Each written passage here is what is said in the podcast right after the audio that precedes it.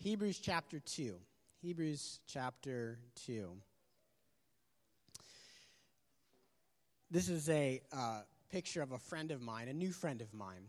This, uh, this week I was thinking about a book that's been sitting on my shelf for oh, a good four years, four or five years. And um, one morning, probably I think it was Tuesday or Wednesday morning, I thought, you know what? I'm going to message this guy on Facebook. And um, his name is Ben. And uh, I felt like we, you know, he kind of at some point planted a church in and around um, Washington, D.C. And, and one of his books had really impacted me. And there's another book that I wanted to read by him. And so um, I thought, well, maybe he'll interact with me. So I reached out to Ben. And uh, he was super gracious in his interaction. And as within about 15 minutes of kind of looking him up online, I realized that he had bought this property. Um, this is one of the things that he more recently did and kind of turned it into a retreat center for um, homeschool families. And as I looked more at this retreat center, I realized that he had bought this retreat center from a guy named Chapin Marsh. And Chapin is the guy that I, back in 2010, took over Calvary Chapel University from.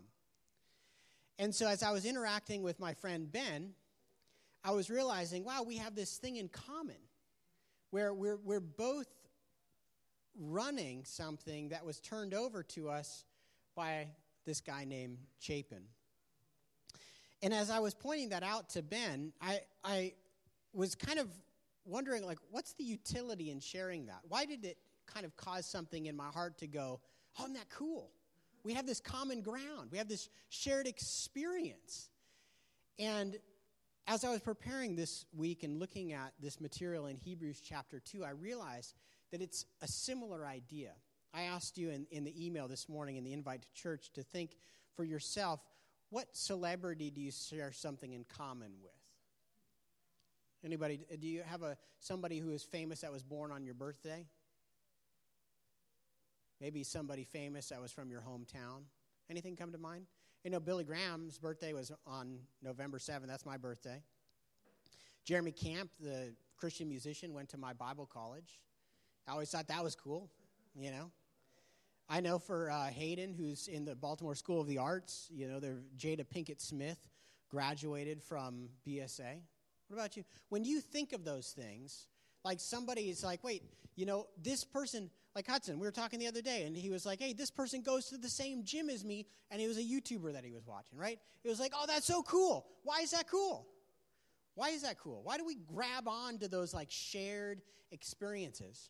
I know for me and with Ben, uh, kind of what I boiled it down to was the fact that Ben um, is somebody that I've looked up to, that I respect. He's older than me, and yet he's been very successful in a number of different ways.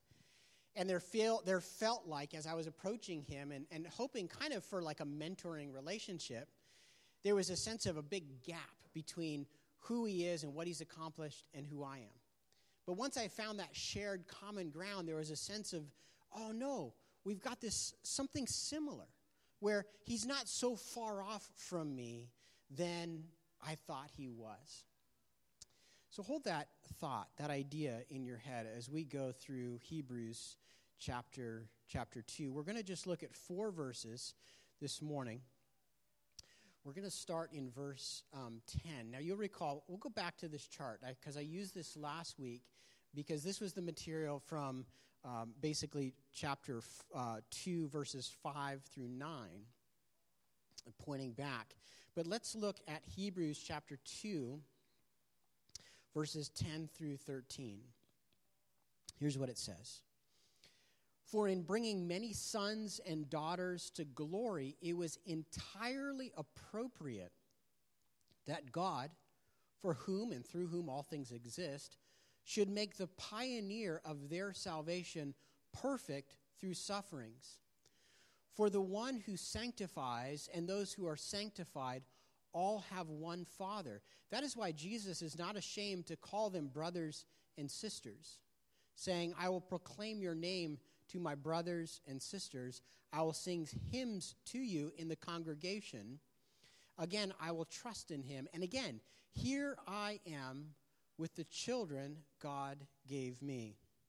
God, we ask that as we look at these four verses, that you teach us by your Spirit. There's a density about these verses. It feels like kind of cutting through a, a dense forest. And uh, Lord, it's hard to, to take it in and assimilate not just the ideas that are communicated, but then to apply it in our lives. But yet we have you. You're the great teacher. And we ask that you would teach us through this text. You'd give us something that just enriches our own relationship with you, that you'd correct us and give us instruction in righteousness through this text. So, Lord, we are open to hearing from you this morning. We pray this in Jesus' name. Amen. So, as um, I was kind of alluding to, last week we looked at this idea that in Hebrews 2, the writer is pointing back to Psalm 8 and saying, and using Psalm 8 to say, Genesis 1 had this mandate, had this idea, this ideal for humanity. This was it. This is Genesis 1:27. God creates humanity in his own image, which is unique. It doesn't say that God created the plants in his image, God didn't create the animals in his image, he created humans in his image. And then there's this vision for how humanity will operate. Just really broad strokes. This is what humanity is going to do. He created them male and female. He God blessed them. And then God said, "Be fruitful and multiply, fill the earth, subdue it, and rule it. We could say that that's, that's the mandate. This is what it means to be human. Now, the writer of Hebrews, he's saying this here because he's making a point. He's saying this Look, God didn't give that call to angels. God didn't entrust the created universe for angels to run. Instead, he said, I'm appointing humans to rule in my place over all this stuff that I created. So God's the one who authors it, but then he says, I'm going to crown humans with glory on, and honor and have them steward over it, right? Now, how long does that last? Not very long, right? Humans fail to do this idea here. Instead, they decide to be independent of God disobey God and they fall from this beautiful vision of reigning over God's creation.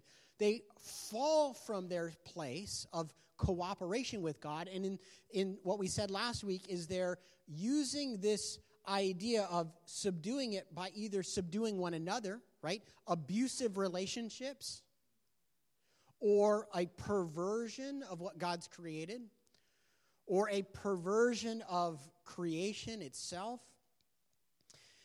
And thus begins God's plan of redeeming humans. Now, it's interesting, God doesn't, He has the angels the whole time, right? Angels probably pre exist humans being created.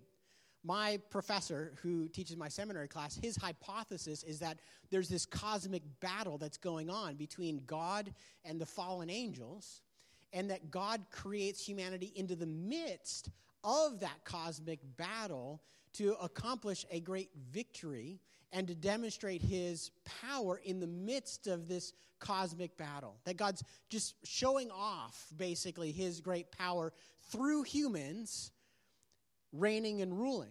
So God could have, he, when Adam and Eve failed, he could have just said, okay, well, let's just go with the angels then. I mean, that, that, that'll work. But he doesn't, right? No, thus begins a long, thousands year redemption of humanity back to this place of bringing all things in subjection under humanity's feet. But what we saw last week is the writer, um, well, sorry, we got to go back to the chart here again. So we see in Genesis 1 this beautiful mandate of how things are supposed to work, but then we know Genesis 3, everything fails. It all falls apart.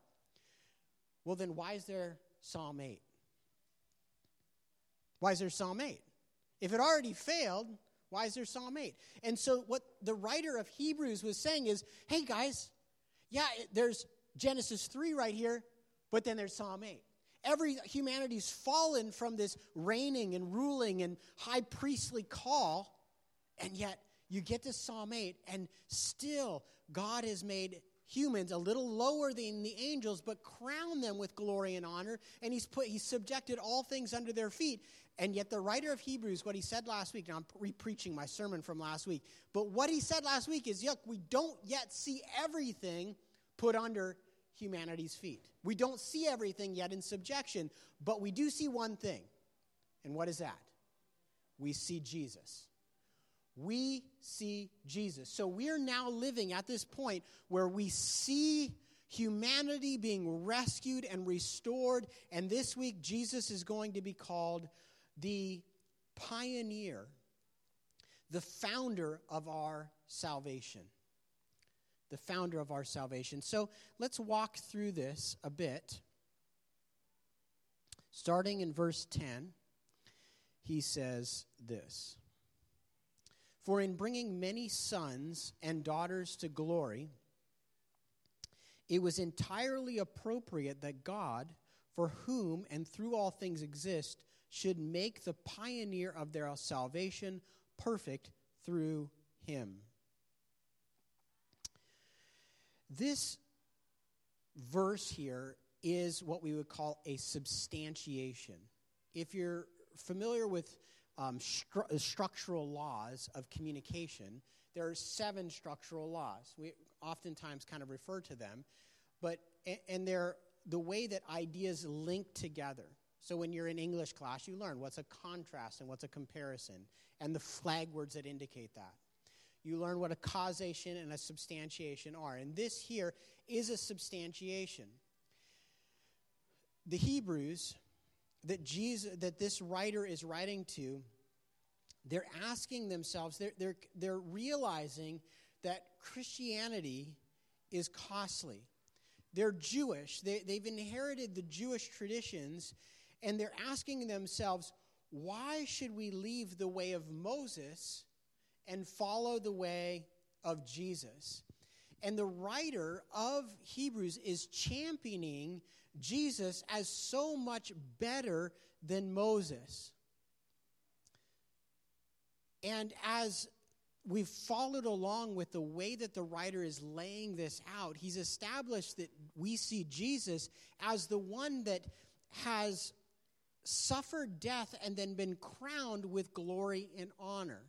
That's where we left it off in verse 9. And the question that is anticipated or, or must have been anticipated by the writer was wait a second. The hero of the story died? Why did the hero die? Like, that, that doesn't seem to fit. And so the writer here comes along and he says, No, this is appropriate. This is the right way. It's fitting for the story for the hero of the story, for Jesus to die. On the way there, on the, on the way of, of bringing us, sons and daughters, to glory, on the way there, it was fitting for Jesus to die. Notice this, this term here that I mean, this is a really kind of a messy sentence. You just got to be honest. It's like there's a lot going on here. Um, but he calls Jesus, he's the pioneer of their salvation. The salvation pioneer was made perfect through suffering. So it's a substantiation that says to the person who's kind of like back there waving their hands, going like, wait, wh- why, why does Jesus have to die? And he, in a sense, answers the question. He says, it was fitting that he would die. Now, why he dies isn't explained in this verse. It's just stated as a substantiation that it is fitting. That's important to point out because it's confused because you when a substantiation is provided, you're looking for an answer to the why question and you don't really have a full answer that is given. He is simply saying that it is appropriate.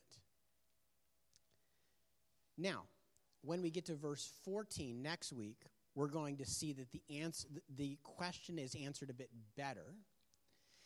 But it is this idea, the general idea of the book of Hebrews for the next at least eight chapters, nine chapters, is this idea of common ground.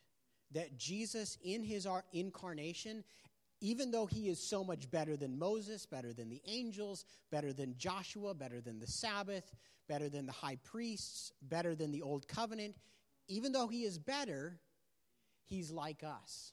And that's what makes him effective in his ministry. Now, one other note about this verse, because this could be confusing, because we believe that Jesus was a sacrifice in our, pl- in our place. He was an acceptable sacrifice because he was perfect. But here it says that he was made perfect, or should make the pioneer of our salvation perfect through suffering. What does that mean? I'll give you two quotes that kind of explain this. The first is from um, uh, Warren Wiersbe. He says the word translated perfect means complete, effective, adequate. Jesus could not have become an adequate Savior and High Priest had he not become man and suffered and died. Another commentator says this three times we are told that he was made perfect uh, in the book of Hebrews also chapter 5 verse 9 and 728 there is no sense in which he was morally imperfect but by suffering and temptation his death and heavenly exaltation he was qualified or made completely adequate as the savior of his people so he was made qualified. He was proven out to be the perfect Savior for us. Let's go to the next the next verse, verse 11. For the one who sanctifies and those who are sanctified all have one Father. That's why Jesus is not ashamed to call them brothers and sisters. The writer has just stated that the Father put the Son on a, an appropriate path when he had the Son suffer. And the question that comes back is why was suffering the thing that made Jesus qualified or complete as the pioneer of salvation? And the answer that he provides here in this also what is a substantiation is it's because we all have the same dad. We all end up with the same dad. He's emphasizing the common ground that Jesus and his followers have. It's this common ground of sanctification. And so the one who sanctifies, who's that? Who's the one who sanctifies? That's Jesus, right? He's the one who's sanctifying. Who's the one that is sanctified? That's us, right? We all, it's because there's that shared common ground. That's why we all have one Father. And that's why Jesus is not ashamed to call them brothers and sisters. This is really kind of the, the a causation here. You see, he says that is why Jesus is not ashamed to call them brothers and sisters. And he's going to go on. He's going to quote verses 12, 12 and 13 in order to get there. But I, but I have this question for you before we get to 12 and 13. Why was it through suffering that Jesus was made the perfect pioneer of salvation? Why was it through suffering that Jesus was made the perfect pioneer?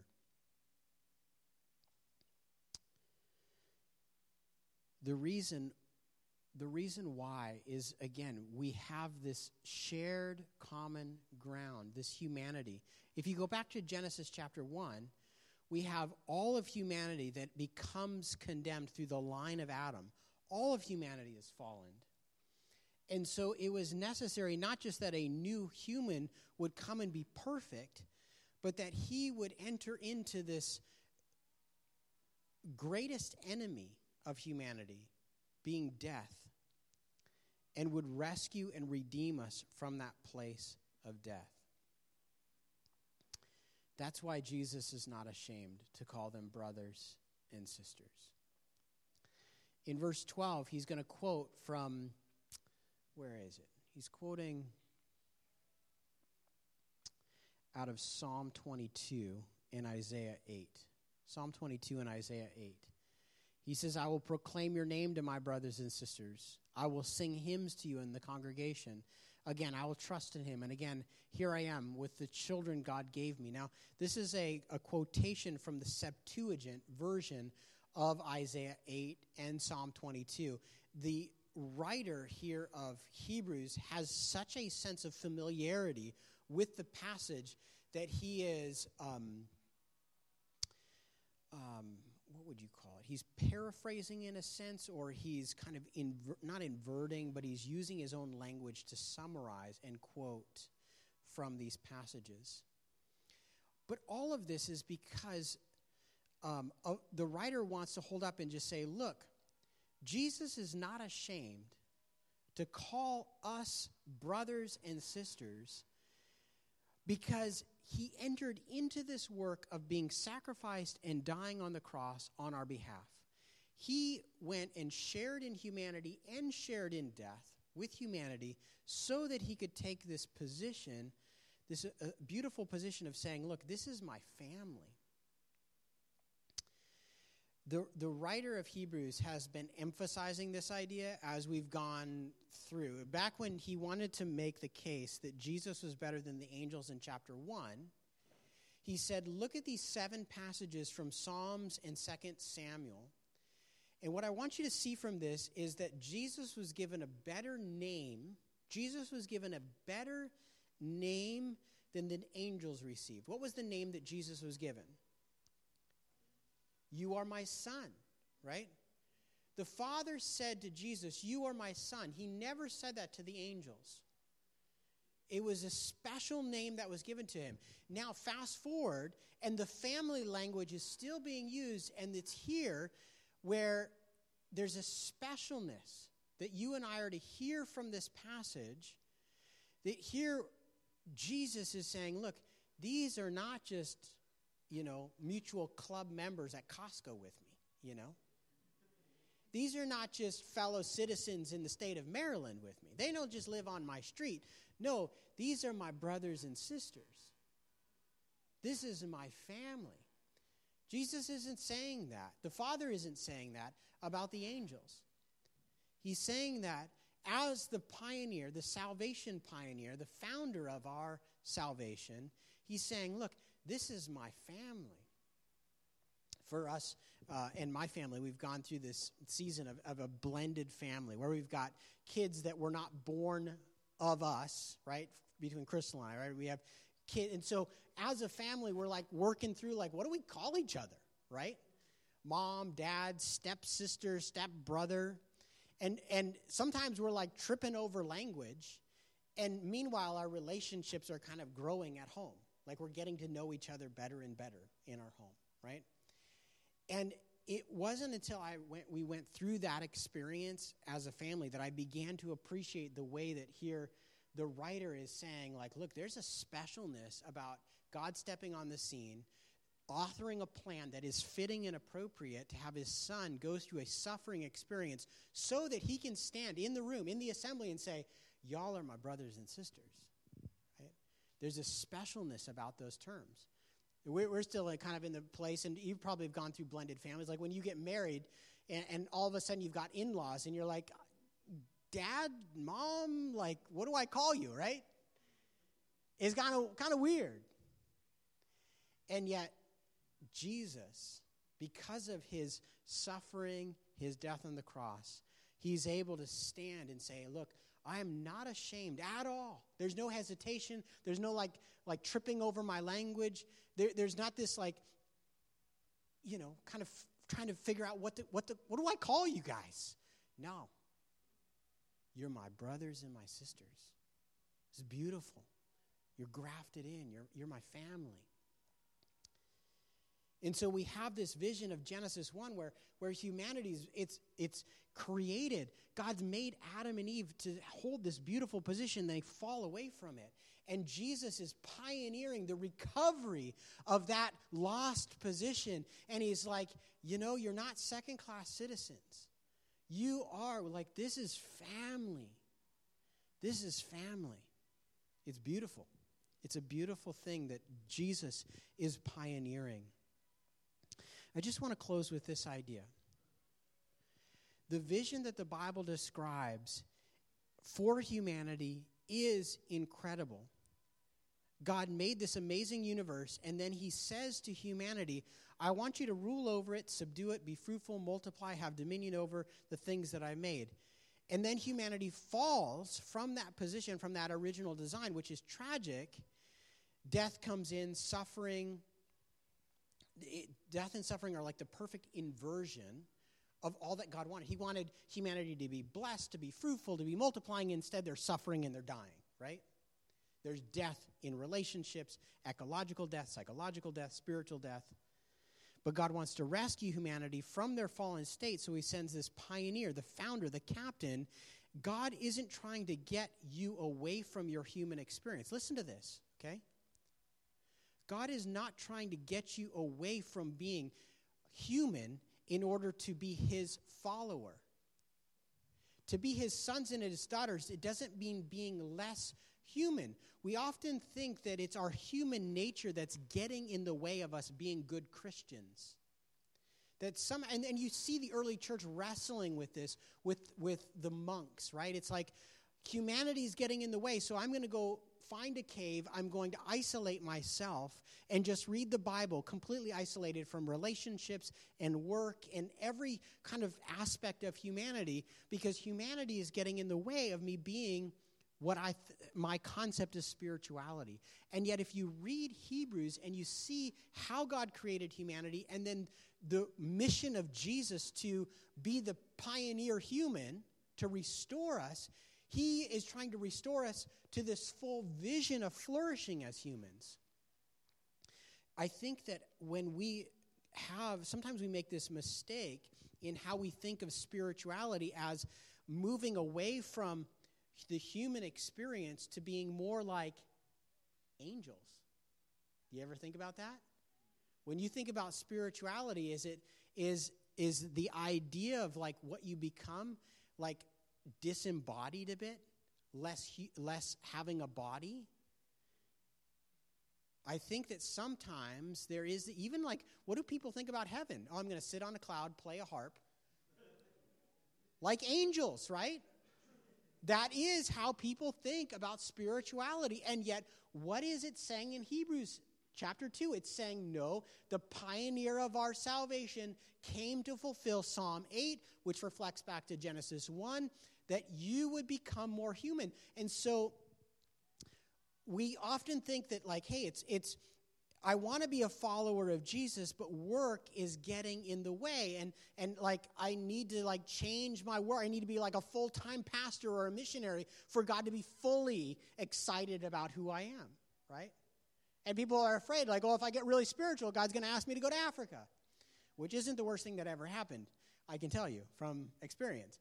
But no, uh, being work is a part of God's design. It's not something we move away from to be a follower of Jesus. Or pleasure. We think that a pleasure, this is the, like the church. Like, why do priests not get married or nuns like not get married? It's because there's an aversion to pleasure. And it's thought, well, pleasure must be something that is evil and less spiritual. And that's not how, not, that's not the human experience that God intended at all or relationships, right? This is what, what the church in Corinth was struggling. This is why you have 1 Corinthians 7, where Paul says, Look, yo, go get married. Because you have desires, and yet there were this group of people who were thinking like it's more spiritual to just not get married. That's what Paul warns of in um, 2 Timothy, right? He says there's going to be people who think it's more spiritual and forbid marriage. That's demonic. And yet, people have this conception of like, for me to be a good follower of God, I've got to move away from relationships. If that's how we're thinking about our hu- human condition, we're, we're probably thinking that we need to be more like angels to make God happy. But God's like, no, I made you human on purpose and intended you, not the angels, I intended you to rule over the universe as a follower of Jesus. Jesus came as a human and experienced the worst part of being human suffering and death. Jesus' mission was to restore us from that fallen condition of humanity. He loves humans, He doesn't want you to be less human, He wants you to be less fallen. He doesn't want you to be less human, He wants you to be less fallen. That is what the pioneer of our salvation is trying to accomplish. He makes us family. He's proud to call us his family before the work is even done. Do you see that? Jesus is standing in the midst of the assembly, boasting about us. I'll proclaim your name to my brothers and sisters. I will sing hymns to you in the congregation. He's doing that. That, this is Jesus' work on our behalf before the end is even experienced. Before we see everything subjected under his feet, Jesus is saying, We are his family. He's calling us his brothers and sisters. We have the same dad that Jesus has.